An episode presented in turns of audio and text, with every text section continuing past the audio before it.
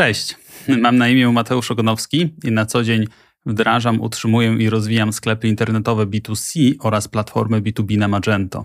W mojej pracy jestem najczęściej odpowiedzialny za tą stronę biznesową, więc znajdziesz tutaj proste odpowiedzi na trudne biznesowe pytania dotyczące e-commerce oraz Magento. Są to takie pytania jak przykładowo, ile kosztuje wdrożenie Magento, co to jest Product Information Management, albo co zrobić, jeżeli agencja e-commerce, z którą współpracujesz, nie jest proaktywnym partnerem biznesowym, który wychodzi z inicjatywą. Dzisiaj odpowiadam na pytanie, na które chciałem odpowiedzieć już bardzo dawno temu, a brzmi ono: dlaczego to, co wdraża ci agencja e-commerce, ma całą masę błędów, a ty czujesz się jak taki tester, który pracuje na zlecenie tej agencji i nie otrzymuje za to żadnego wynagrodzenia. Jak zawsze, na samym początku prosta odpowiedź na to trudne biznesowe pytanie. Jest tak, dlatego, ponieważ prawdopodobnie agencja e-commerce, z którą współpracujesz, nie ma wypracowanych procesów testowania funkcjonalności oraz e-commerce'u, który tobie oddaje, oraz nie zatrudnia testerów, a prace związane ze sprawdzaniem danych funkcjonalności, funkcjonalności realizowane są najczęściej nie przez testera, a przez koordynatora projektu. W takim wypadku to, co powinieneś zrobić, to prawdopodobnie wymienić jednak tą agencję e-commerce na taką, która ma wypracowane procesy. Natomiast jeżeli chodzi już o Twój sklep internetowy, to to, co powinieneś zrobić, to prawdopodobnie przeprowadzić audyt oraz wykonać manualne, manualne testy krytycznych procesów w Twoim e-commerce, a następnie napisać testy automatyczne do tych właśnie krytycznych procesów, tak żeby mieć pewność, że e-commerce działa cały czas poprawnie przez cały okres funkcjonowania tego sklepu. To tyle, jeżeli chodzi o prostą odpowiedź na to trudne biznesowe pytanie. Natomiast zachęcam Cię oczywiście do oglądania i słuchania dalej, ponieważ opowiem Wam nieziemsko ciekawą historię, którą ostatnio usłyszałem od jednego z dyrektorów e-commerce. Powiem Wam, kiedy e, możesz rozpoznać, że masz pewne problemy z jakością rzeczy, które oddaje Tobie e, agencja e-commerce. Powiemy też, jak powinno to wyglądać, co zrobić, jeżeli masz taki projekt Magento, gdzie rzeczywiście te błędy nawracają, pojawiają się bardzo często bardzo często jest tak, że po pięciu minutach od momentu, w którym Software House mówi, że zrobiliśmy już to zadanie, ty przyklikujesz, okazuje się, że to nie działa poprawnie. O tych wszystkich rzeczach opowiem Wam w dalszej części odcinka, także pozostańcie tutaj ze mną.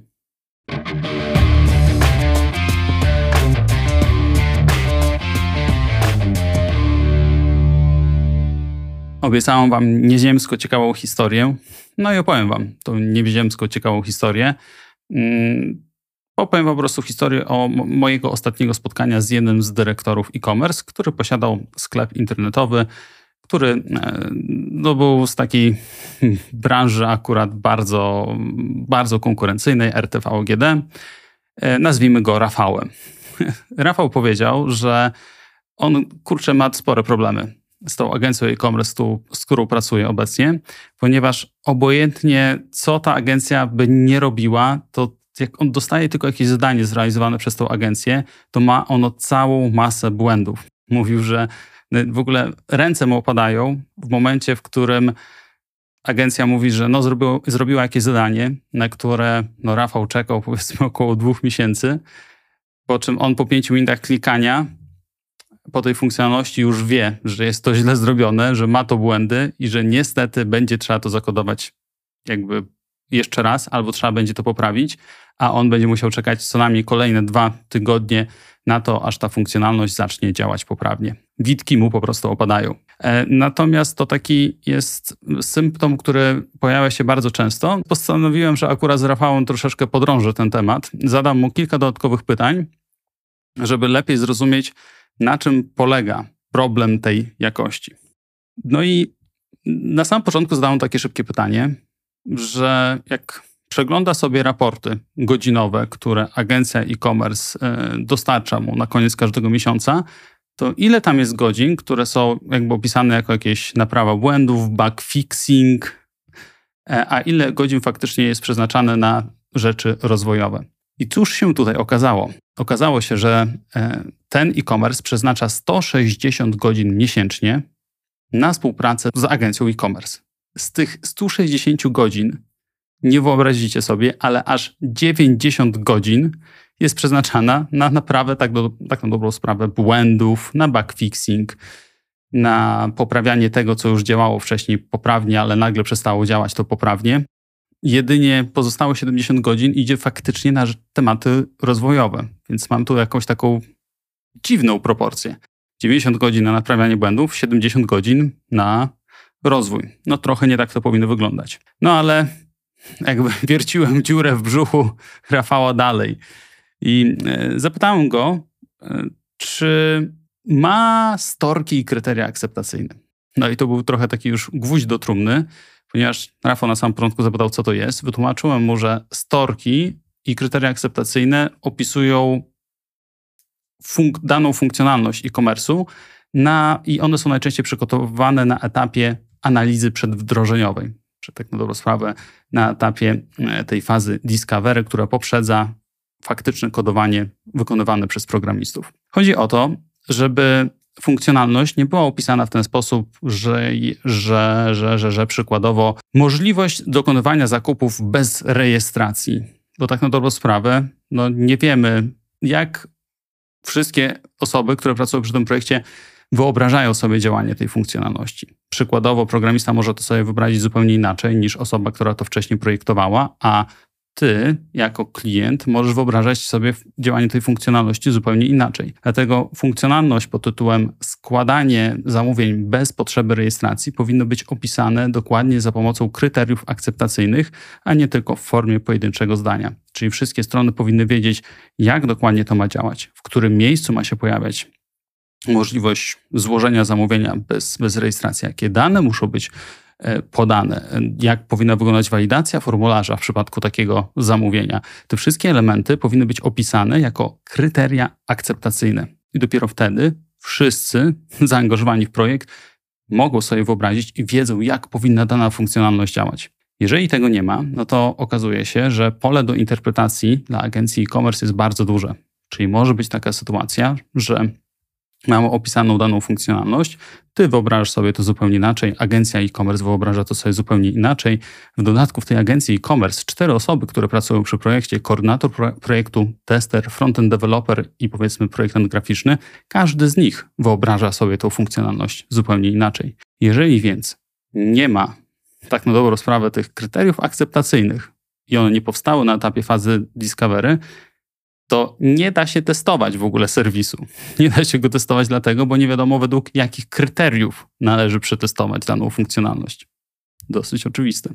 Zapytałem też jeszcze e, Rafała o taką jedną rzecz, która była dla mnie bardzo istotna na tym etapie. Zapytałem go, ile on godzin w ogóle w ciągu tygodnia przeznacza na testowanie i opisywanie błędów do swojego software house'u. No i tutaj w ogóle już szczęka w sumie mi opadła, bo okazało się, że to jest od 8 do 12 godzin, czyli przeznacza on dzień do półtora w każdym tygodniu tylko po to, żeby testować to, co realizuje software house oraz opisywać błędy i tracić czas na komunikację z tym software house'em. No i tak wyglądała się historia Rafała. Więc jeżeli odnajdujecie się w tej historii e, Rafała i być może macie podobnie, to posłuchajcie mnie dalej, bo opowiem wam nie tylko z czego bierze się to, pokażę wam też jakby jak wygląda ta druga strona, jak wygląda praca software house'u, która doprowadza do takich, a, inny, a nie innych rezultatów, a to będzie dla was bardzo pomocne. Po pierwsze, do rozmów z tym obecnym software house'em, żeby być może poprawić jakość współpracy, Natomiast jeżeli zdecydujecie się na zmianę software house'u albo agencji e-commerce, z którą współpracujecie, to będziecie wiedzieli, o co zapytać tą agencję, żeby mieć pewność, że tym razem wybierzecie taką agencję, która te procesy testowania, procesy zapewnienia wysokiej jakości ma po swojej stronie dobrze ogarnięte. Zacznijmy od tego, żeby zrozumieć, co w ogóle w przypadku Rafała było takimi głównymi, głównymi symptomami tego, że coś jest nie tak? No pierwszy symptom to oczywiście było to, że jest po prostu dużo błędów. Software House albo agencja e-commerce oddaje jakąś funkcjonalność, mówi, że popatrz, tutaj wdrożyliśmy ci tą nową wyszukiwarkę, ty klikasz sobie po tej wyszukiwarce, już wiesz, że po prostu nic nie działa tak, jak powinno jest cała masa bugów, strona się zacina, wyniki wyszukiwania, które się pojawiają, są fatalne, to zasadniczo wiesz, że jest po prostu dużo błędów. Jeżeli jedna rzecz jest poprawiana, a druga nagle się wywala, to też jest taki symptom, który pokazuje, że coś jest tutaj nie tak i coś z procesem zapewnienia jakości po stronie agencji e-commerce trochę nie działa. Czyli przykładowo wyobraźmy sobie, że ktoś właśnie nie miał jeszcze możliwości złożenia zamówienia e, jako gość, ktoś wdrożył tą funkcjonalność do e-commerce'u i nagle okazało się, że nie można się zalogować do konta, które już wcześniej było utworzone. Teoretycznie dwie niepowiązane ze sobą rzeczy, no ale jakimś sposobem podczas wdrażania jednej, druga przestała działać poprawnie. Jeżeli coś takiego występuje, to masz 100% pewności, że agencja e-commerce, z którą współpracujesz, nie ma ogarniętych procesów po prostu testowania, a już na pewno nie ma testów automatycznych w Twoim projekcie. Co to są testy automatyczne? Odpowiemy na to pytanie za chwilę. Kolejnym symptomem, który w przypadku Rafała okazało się być mm, prawdziwe, to jest to, że on, jak wspominał wdrażanie sklepu internetowego, to mówił, że na początkowym etapie wdrażania sklepu internetowego ten sklep tak nie miał za dużo błędów.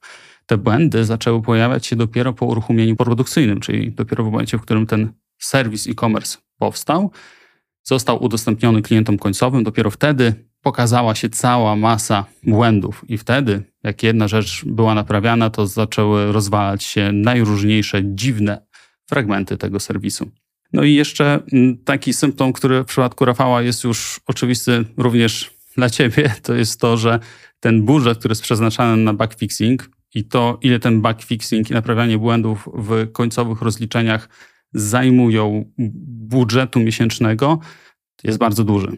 Czyli tutaj ten procent to jest ponad 50%, to, to oznacza, że to jest naprawdę bardzo, bardzo dużo. No oczywiście w rezultacie, jeżeli masz mm, taką sytuację i w taki sposób wygląda Twoja współpraca z agencją e-commerce i jest tak dużo błędów w tym, co jest kodowane i co jest Ci dostarczane, no jest kilka rezultatów, na które nie liczyłeś pewnie podczas takiej współpracy, czyli to, że po pierwsze tracisz dużo swojego czasu, no, przeznaczasz fizycznie od 8 do 12 godzin tygodniowo na samo sprawdzanie, dokumentowanie tych błędów, opisywanie, komunikację. To jest naprawdę upierdliwe. Druga rzecz to jest taka, że tracisz przychód, no bo jeżeli jakaś kluczowa funkcjonalność wysypuje się w dosyć przypadkowy sposób, no to być może jest to taka funkcjonalność, która uniemożliwia niektórym klientom składanie zamówień, no a to jest już oczywista strata przychodów. Często też jakby mija bardzo, bardzo dużo czasu, zanim coś pojawi się na serwisie, no bo jeżeli coś jest oddawane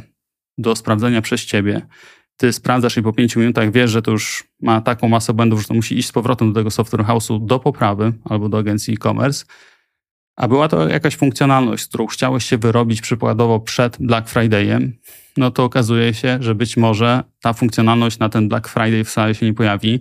I w ogóle praca nad daną funkcjonalnością od momentu zgłoszenia jej do agencji e-commerce, do pojawienia się jej na stronie internetowej, która jest udostępniona Twoim klientom, mija przykładowo nie dwa miesiące, tylko mija cały kwartał albo dwa kwartały, bo takie historie też są prawdziwe. No i to powoduje, że Twój po prostu serwis rozwija się wolniej. Jeżeli to są zmiany, które przykładowo wpływają na wzrost współczynnika konwersji, a Ty czekasz na nie zamiast miesiąca, to czekasz na nie pół roku, no to samodzielnie można odpowiedzieć sobie na, na, na pytanie, do czego to doprowadza. No i zasadniczo jakby tracisz też pieniądze na, na ciągłe poprawianie, ponieważ w rezultacie tego, że cały czas te błędy są poprawiane, to no niestety też musisz przeznaczać na to budżet i no w sumie po prostu tracisz te pieniądze. Zamiast przeznaczać budżet na rozwój swojego serwisu, to przeznaczasz na to, żeby on jako tako działał. Skąd bierze się to, że często agencja e-commerce i software house, z którym współpracujesz, dostarcza ci funkcjonalności, które zawierają całą masę błędów. Czemu jest tak, że te błędy nawracają? Czemu jest tak, że jeden błąd jest rozwiązywany, a nagle pojawia się jakiś drugi na sklepie internetowym? No, bierze się to stąd, że w projekcie, czy w zespole projektowym, który pracuje dla ciebie po stronie agencji e-commerce, nie ma testera. I to jest podstawowy problem. Najczęściej w agencjach e-commerce i w software house'ach niestety wygląda to w ten sposób, że tester jest zbędnym, zbędną pozycją w budżecie. Zamiast niego jest koordynator projektu, który gdzieś pomiędzy zarządzaniem projektem, gdzieś w trakcie zarządzania zespołem projektowym, w trakcie komunikacji z tobą i jeszcze z kilkoma innymi klientami, stara się sprawdzać to, co programiści przekazują mu e, na koniec danego sprintu. Powiem Wam z doświadczenia, że jest to nie do zrobienia. Koordynator projektu nie ma po pierwsze kompetencji do, do, do testowania, to jest częsty case, a druga rzecz, on nie ma fizycznie czasu i nie ma zasobów ramowych do tego, żeby realizować tego typu zadania. I to jest podstawowy błąd. Prawdopodobnie w Twoim projekcie nie ma po prostu testera i stąd pojawiają się takie, a nie inne sytuacje. Druga sytuacja to jest taka, czy w ogóle drugi powód, dla którego masz tak dużo prawdopodobnie błędów, to jest to, że budżet, który jest przeznaczony na testowanie, jest za mały. Jeżeli masz przykładowo zarezerwowanych 160 godzin pracy programisty na każdy miesiąc, to co najmniej 20% tego czasu powinieneś jeszcze doliczyć jako czas, który powinien być przeznaczony dla testera na testowanie pracy tego programisty.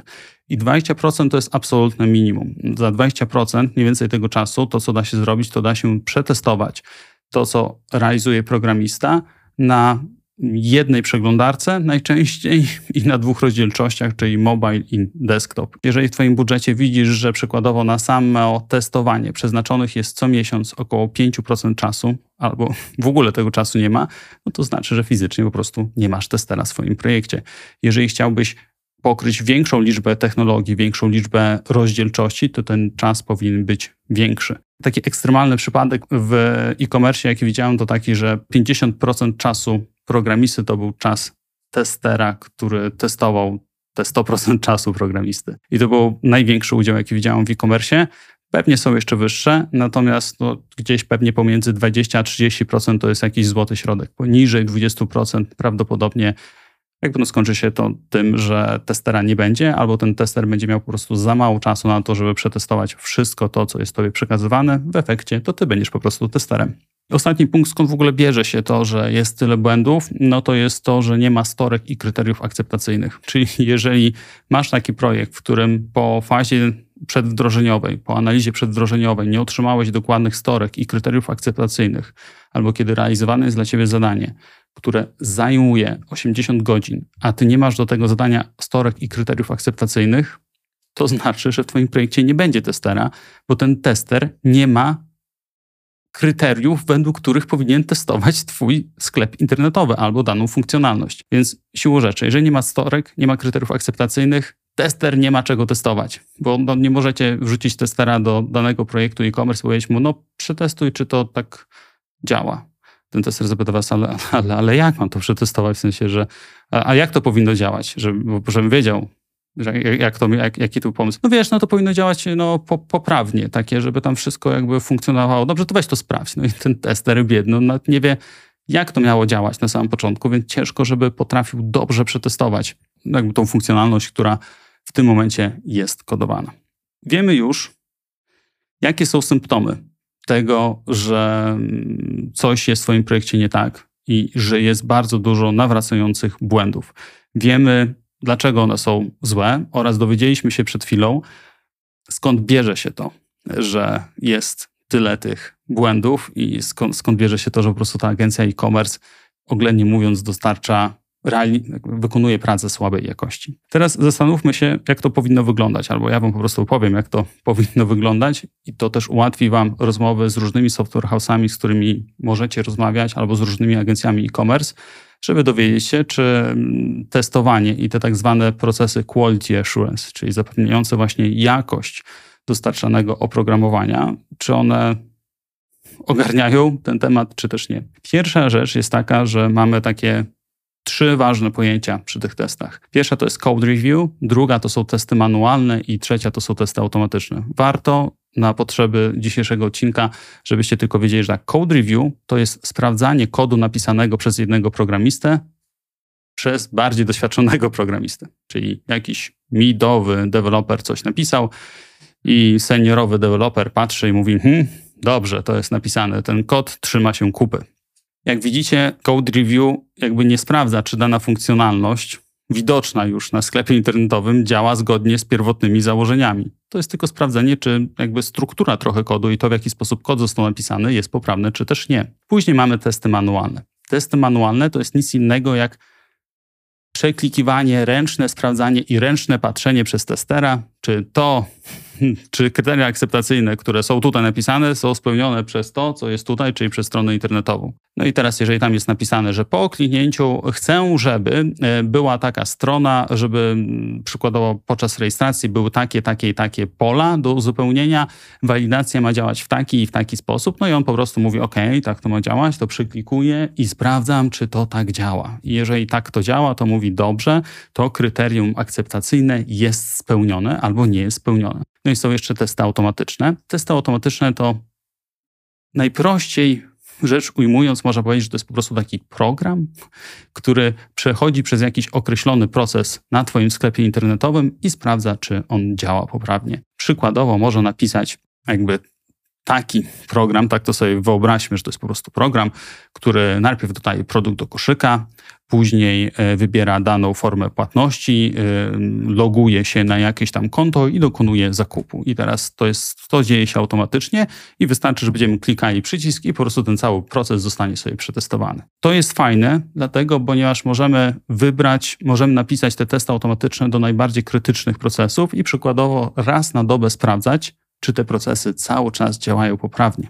Magia. Mamy więc takie trzy rzeczy, które powinny nam zapewnić to, że jak wy otrzymacie jakąś funkcjonalność z software house'u albo z agencji e-commerce i oni powiedzą, to zrobiliśmy, to dzięki tym trzem rzeczom będziecie mieli 98% pewności, że to jest zrobione poprawnie i że to jest zrobione tak, jak to sobie wyobrażaliście na samym początku oraz jest to pozbawione błędów. Jak tworzy się jakikolwiek projekt e-commerce'owy, to warto już na etapie analizy przedwdrożeniowej zaangażować testera. Wydaje się to absurdalne, bo co ten tester ma tam testować, skoro nie ma jeszcze sklepu internetowego. Natomiast warto, żeby on przeczytał każdą storkę i każde kryterium akceptacyjne, zwłaszcza jeżeli analityk biznesowy, który spisywał te storki i kryteria akceptacyjne, ma małe doświadczenie w danym silniku, czyli przykładowo w Magento. Warto wtedy wziąć do projektu testera, żeby przeczytał te storki kryteria akceptacyjne i zobaczył, czy tam na etapie koncepcyjnym nie ma już żadnych błędów. Więc testera angażujemy jak najwcześniej. Jeżeli znajdziemy błędy na sucho, no to jest to dużo mniejszy koszt usunięcia tego błędu, bo wyobraźcie sobie, że jest dużo większy problem, jak to już zostało zakodowane i teraz trzeba coś odkręcać, to wtedy wydaje się już przykładowo nakodowanie 60 godzin, a czasami może niepoprawnie, bo jakieś założenie było błędne. Warto więc tego testera na samym początku zaangażować, dzięki temu później zmniejszacie sobie koszty naprawy ewentualnych błędów.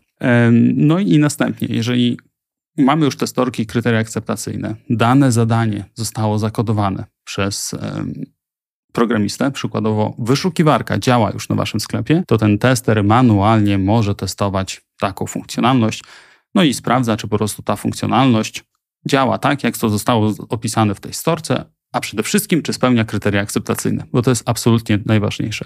I sprawdza punkt po punkcie, powiedzmy, że wyszukiwarka ma 15 punkt kryteriów akceptacyjnych i on sprawdza punkt po punkcie, punkt po punkcie, punkt po punkcie, sprawdza to wszystko na dwóch rozdzielczościach, mówi dobra, działa to poprawnie.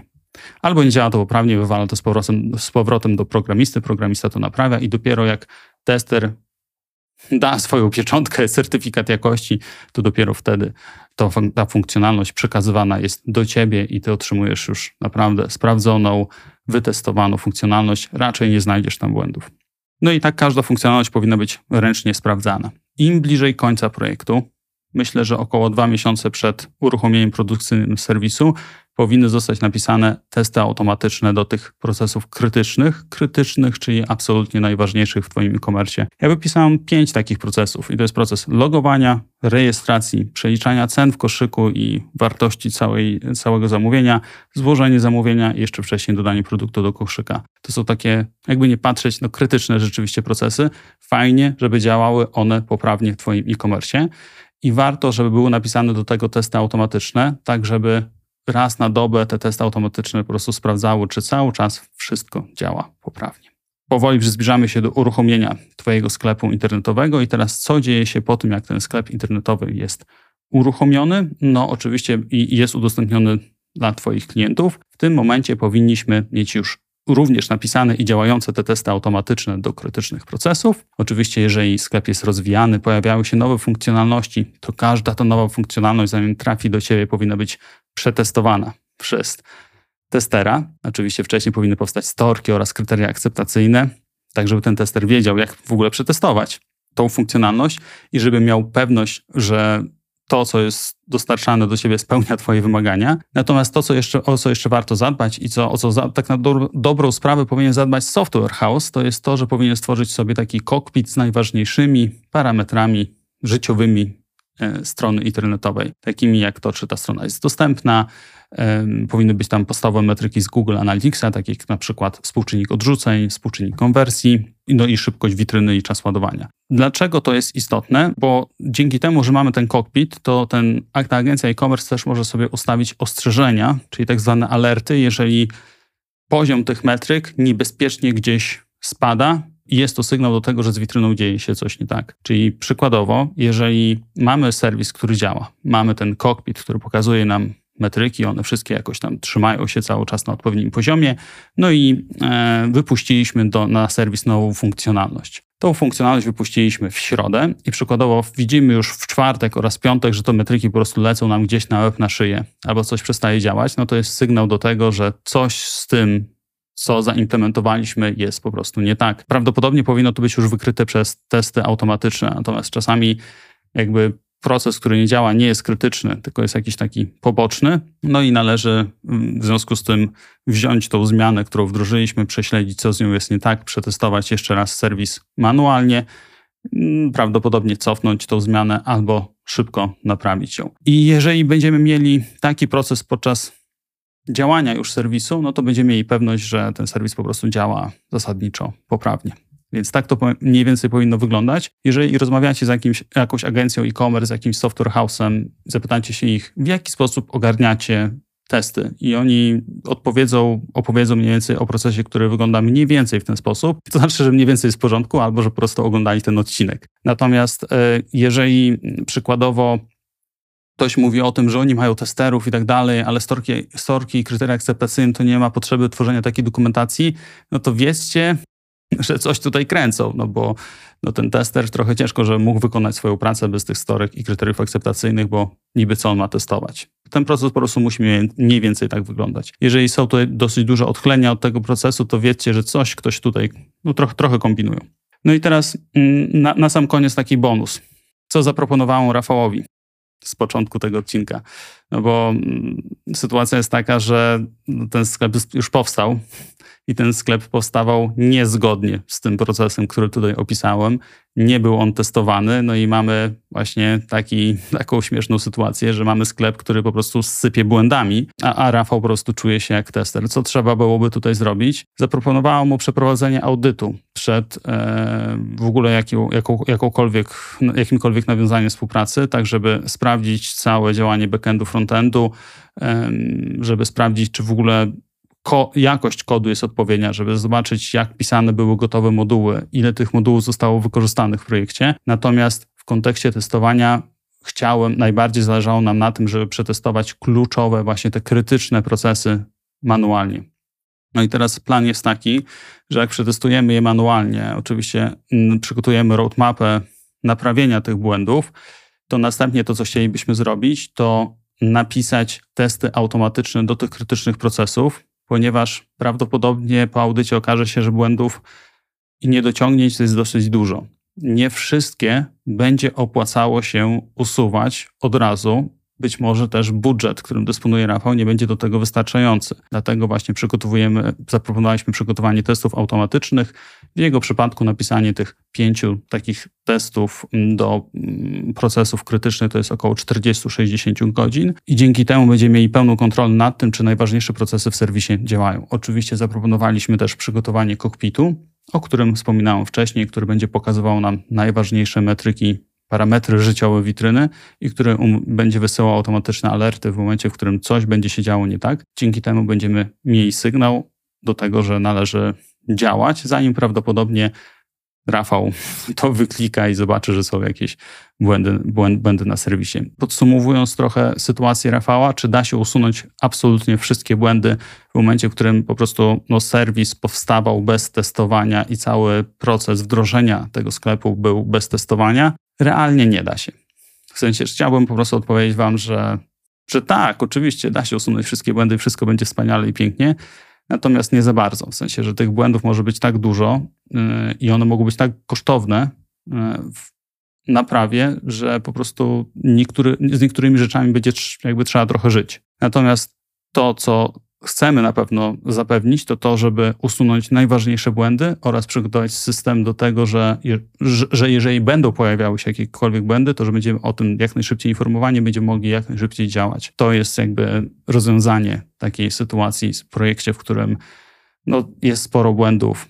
Rzeczy, które są oddawane, zawierają masę różnych bugów.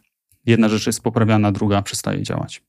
Chyba dzisiaj wyszedł dosyć długi ten odcinek zależało mi naprawdę na tym, żeby, żeby, żeby opowiedzieć o tym, jak to jakby najczęściej wygląda, z czego biorą się, bierze się ta sytuacja powtarzających się błędów, które cały czas się pojawiają na tym sklepie internetowym. No i chciałem też przedstawić jakąś koncepcję wyjścia e, z tej sytuacji. Mam nadzieję, że udało mi się to. Czas na krótkie podsumowanie. Wróćmy do pytania z samego początku odcinka. Dlaczego to, co wdraża agencja e-commerce ma całą masę błędów, a ty czujesz się po prostu jak tester pracujący bez wynagrodzenia na rzecz tego, twojej, twojej agencji e-commerce. No najczęściej dlatego, że po prostu ta agencja e-commerce nie ma procesów testowania i nie ma procesów zapewniających jakość funkcjonalności, jakość tego kodowania, które jest dla ciebie po prostu fizycznie realizowana. I to jest kluczowy problem w tej całej układance. Co zrobić w takiej sytuacji? Wiem, że to jest mm, jakby rozwiązanie z zakresu atomowych, natomiast prawdę powiedziawszy, najlepiej jest po prostu zmienić agencję e-commerce. Ciężko będzie w tym momencie jakby porozmawiać z agencją e-commerce, która nie ma w ogóle procesów testowania, nie ma testera u siebie na pokładzie, albo nie ma wystarczającej liczby testerów u siebie na pokładzie, żeby no, zacznij dobrze testować u mnie. W sensie, że taka rozmowa nie wystarczy, ponieważ to, co powinna zrobić ta agencja e-commerce, to powinna wdrożyć no, całościowo dobry proces zapewniający jakość. No tak na dobrą sprawę moglibyście im podrzucić ten odcinek i powiedzieć, że chcielibyście, żebyście pracowali w ten sposób, natomiast no, czy realne jest to, że oni po prostu szybko wdrożą taki proces? Prawdopodobnie nie. E, w takiej sytuacji no, czeka Was raczej zmiana agencji e-commerce. Wiem, rozwiązanie atomowe, natomiast po prostu tak wygląda życie. Ciężko jest mi w sumie wymyślić jakiś inny sensowny sposób, no bo oczywiście teoretycznie moglibyście wy powiedzieć agencji, że to, to, teraz wy będziecie pisali storki, kryteria akceptacyjne, a później będziecie testowali jeszcze. Natomiast no, na to musielibyście przeznaczać po prostu fizycznie dosyć dużo czasu. Nie wiem, czy chcecie to robić i nie wiem, czy marzyliście po prostu o, akurat o karierze testera więc to nie wydaje się być sensowne rozwiązanie. Natomiast mam nadzieję, że wiedza, którą zdobyliście dzisiaj, po prostu ułatwi Wam rozmowy z agencjami e-commerce i pozwoli Wam odróżnić te agencje, które realizują odpowiednio proces testowania, te, które mają z tym problem i te, które w ogóle tego procesu nie mają. Jeżeli będziecie widzieli jakieś duże niespójności, no powinna Wam po prostu zapalić się lampka, że coś tutaj chyba jest nie do końca w porządku. Natomiast na, na koniec mam no, w sumie dwie prośby. Pierwsza prośba to jest taka, że jeżeli uważasz, że kontent, który tworzymy jest naprawdę sensowny, no to byłoby nam niezmiernie, mi byłoby niezmiernie miło oraz wszystkim osobom, które pracują na przygotowanie tego, e, te, te, tego kontentu, bo to jestem nie tylko ja, Fajnie byłoby, jakbyście po prostu zasubskrybowali kanał. To będzie dla nas znak, że robimy dobrą robotę. Natomiast z drugiej strony, jeżeli ty obecnie mierzysz się z takim problemem, że masz całą masę po prostu błędów w tym, co dostarcza tobie Software House i ta współpraca, no czu, czujesz, że po prostu, że, że ten Software House ogranicza twój rozwój i że zbyt dużo budżetu przeznaczane jest na łatanie dziur i naprawianie błędów, no to zapraszam cię na growcode.com. E, tam kliknij po prostu przycisk kontaktuj się z nami i prawdopodobnie wtedy porozmawiasz ze mną albo z innym konsultantem z naszej strony na temat twojej sytuacji. Ustalimy, zdiagnozujemy ją dosyć dokładnie, ustalimy jakiś plan działań, no i będziesz widział, co mogłoby doprowadzić Ciebie do tego, żeby właśnie wreszcie wyprostować tę sytuację z błędami. Alternatywnie, jeżeli nie chcesz pisać po prostu na naszej stronie internetowej, to też możesz odezwać się do mnie bezpośrednio na LinkedInie. Jestem tam cały czas obecny, odpisuję na wszystkie wiadomości z SLA w wysokości, w wysokości 24 godzin, więc e, śmiało po prostu pisz i kontaktuj się. Tymczasem dzięki Ci bardzo za obejrzenie i wysłuchanie tego odcinka do samego końca. Mam nadzieję, że ta wiedza będzie dla Ciebie przydatna. Do zobaczenia i usłyszenia za tydzień. Cześć!